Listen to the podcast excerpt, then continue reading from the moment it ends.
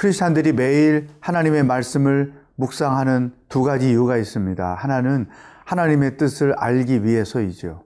내 삶에 대해서 내가 하고 있는 일에 대해서 하나님은 어떤 계획을 가지고 계실까? 그것을 아는 것이 중요합니다. 또 한 가지는 말씀을 통해서 자기 자신을 돌아보는 것입니다. 말씀은 거울입니다. 하나님께서 보여주시는 말씀을 통해 자기 삶을 들여다보는 것이죠. 오늘 예수님의 말씀을 통해 나는 어떤 마음의 상태를 가지고 신앙생활을 하고 있는지 돌아보는 시간을 갖도록 하겠습니다.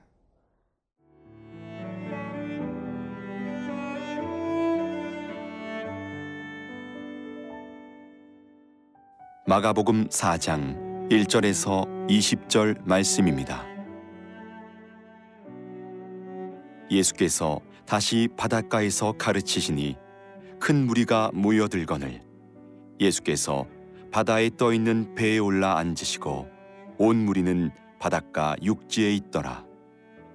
이에 예수께서 여러 가지를 비유로 가르치시니 그 가르치시는 중에 그들에게 이르시되 들으라 씨를 뿌리는 자가 뿌리러 나가서 뿌릴새 덜어는 길가에 떨어짐에 새들이 와서 먹어버렸고 덜어는 흙이 얕은 돌밭에 떨어짐에 흙이 깊지 아니하므로 곧 싹이 나오나. 해가 돋은 후에 타서 뿌리가 없으므로 말랐고 덜어는 가시떨기에 떨어짐에 가시가 자라 기운을 막음으로 결실하지 못하였고 덜어는 좋은 땅에 떨어짐에 자라 무성하여 결실하였으니 삼십 배나 육십 배나 백 배가 되었느니라 하시고 또 이르시되 들을 귀 있는 자는 들으라 하시니라. 예수께서 홀로 계실 때에 함께한 사람들이 열두 제자와 더불어 그 비유들에 대하여 물으니 이르시되 하나님 나라의 비밀을 너희에게는 주었으나 외인에게는 모든 것을 비유로 하나니 이는 그들로 보기는 보아도 알지 못하며 듣기는 들어도 깨닫지 못하게 하여 돌이켜 죄 사함을 얻지 못하게 하려 함이라 하시고 또 이르시되 너희가 이 비유를 알지 못할진대 어떻게 모든 비유를 알겠느냐? 뿌리는 자는 말씀을 뿌리는 것이라.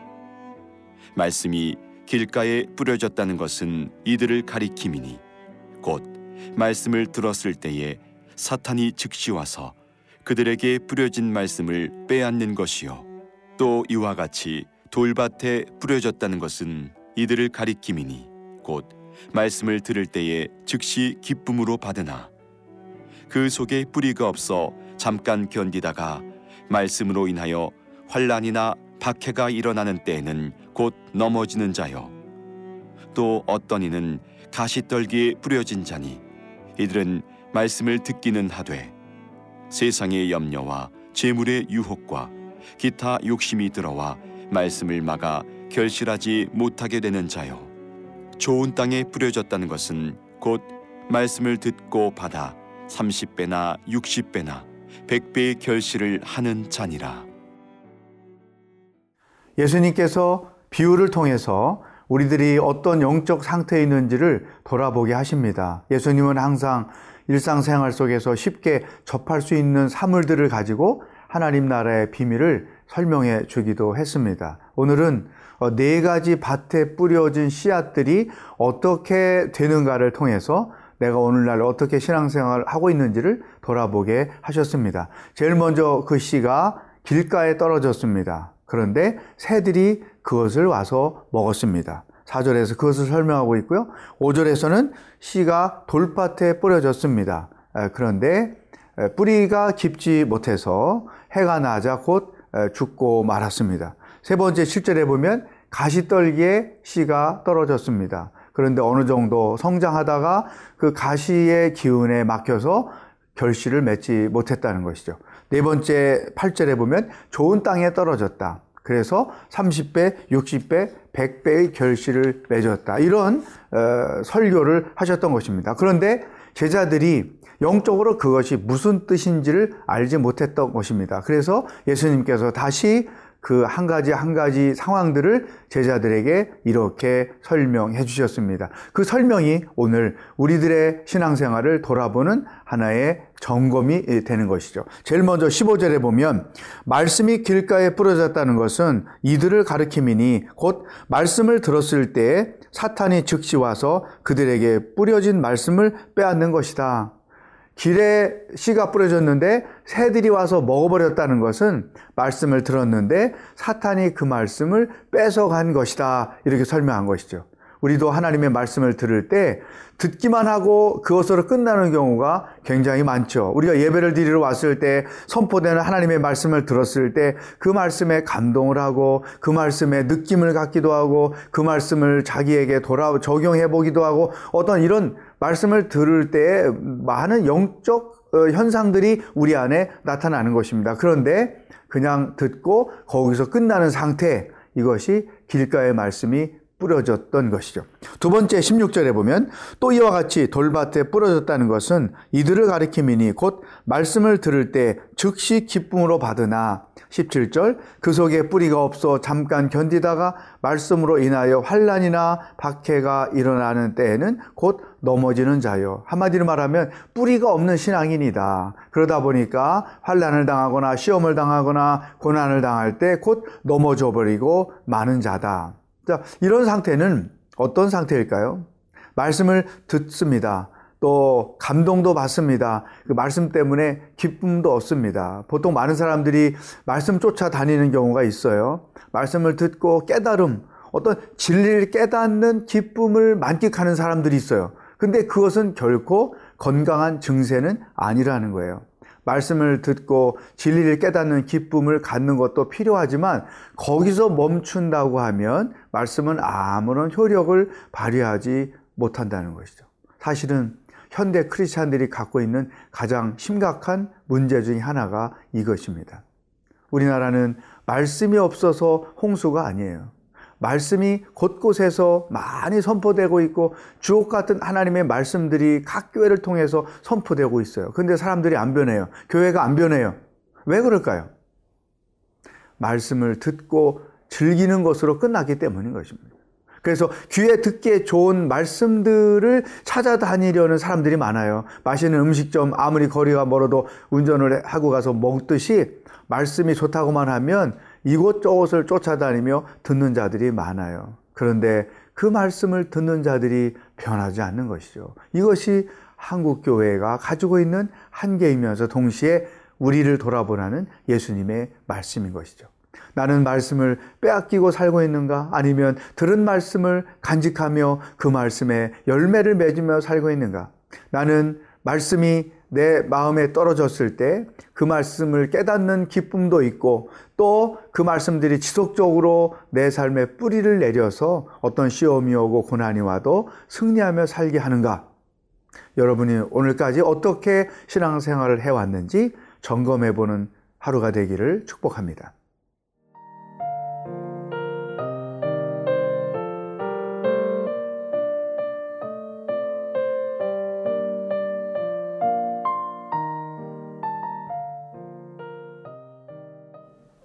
예수님께서 네 가지 밭의 비유를 통해 우리들의 신앙생활을 점검하기를 원하십니다. 첫 번째, 길가에 떨어졌으나 새들이 먹어버린 씨앗은 말씀을 듣지만 그 말씀을 사탄에게 곧 빼앗기는 사람. 두 번째, 돌밭에 뿌려졌지만 뿌리가 깊지 않아서 시험이 오고 곤란이 왔을 때 넘어지는 사람이죠. 여러분, 신앙에는 뿌리를 내리는 게 굉장히 중요합니다.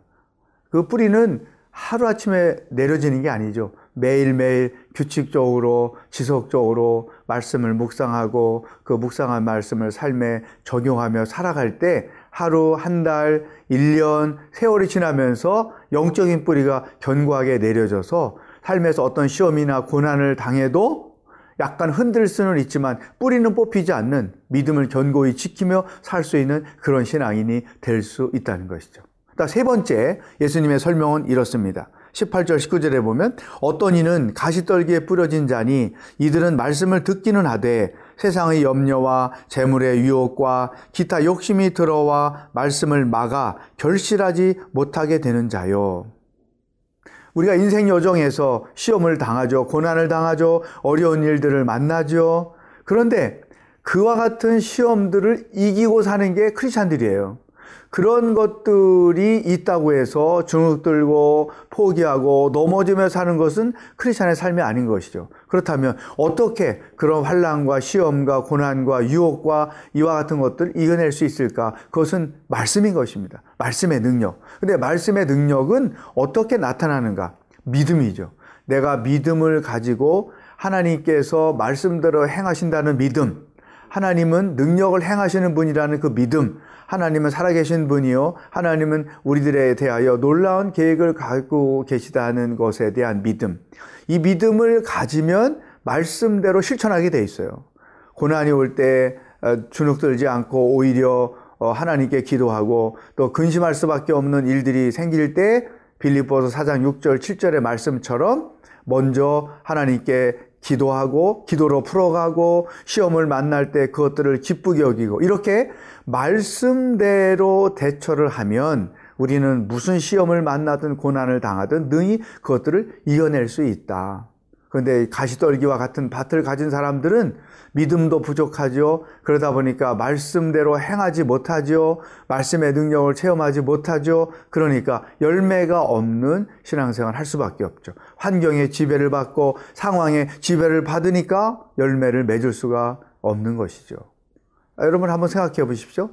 내게도 시험이 있고 고난이 있고 또 유혹도 있고 한데 나는 그와 같은 것들을 말씀대로 행함으로 이기며 살고 있는가 아니면 그와 같은 상황에 환경에 늘 지배를 받으며 씨앗을 빼앗기며 살고 있는가 자기 자신의 영적 상태를 점검해 봐야 하는 것입니다. 네 번째, 예수님이 말씀하신 비유의 설명은 20절에 써 있습니다. 좋은 땅에 뿌려졌다는 것은 곧 말씀을 듣고 받아 30배나 60배나 100배의 결실을 하는 자니라. 좋은 밭에 뿌려진 씨가 30배, 60배, 100배 결실을 맺었다. 이것은 어떤 영적 상태를 말할까요? 하나님의 말씀을 듣기만 하지 않고 그 듣고 또 깨닫기만 하지 않고 그 듣고 깨달은 말씀을 자기 삶에 실천하는 거죠. 그것을 일상으로 삼다 보니까 자기도 모르게 삶의 뿌리가 깊이 영적으로 내려지게 되어 있고 또 순간순간 시험과 고난과 환란들을 말씀대로 행함으로 이겨내다 보니까 자기도 모르는 사이에 신앙적 성숙이 오게 되고 따라서 삶의 열매가 맺어진다는 것이죠. 사랑하는 여러분, 예수님 이 말씀을 하신 의도는 첫 번째부터 세 번째까지는 자기 자신을 돌아보게 하신 것이고 네 번째는 우리들에 대한 기대입니다. 너희가 내 말씀을 듣고 그 말씀을 행함으로 인해서 너희들의 삶이 열매가 있는 삶이 되기를 원한다. 오늘 하루 여러분의 삶을 돌아보십시다. 나는 신앙생활을 한 만큼 열매를 맺으며 성숙을 이루며 신앙생활을 해 오고 있는가? 아니면 늘 받은 은혜를 빼앗기거나 말씀을 빼앗긴 채로 살고 있는가? 자기 자신을 깊이 돌아보는 하루가 될 수 있기를 주의 이름으로 축복합니다. 기도하겠습니다. 하나님 아버지, 우리 마음밭을 점검해 봅니다.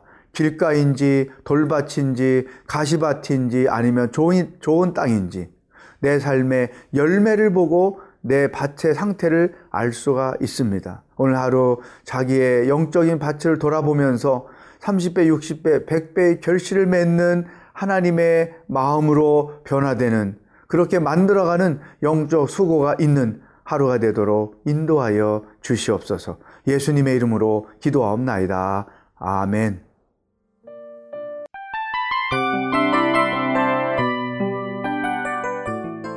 이 프로그램은 청취자 여러분의 소중한 후원으로 제작됩니다.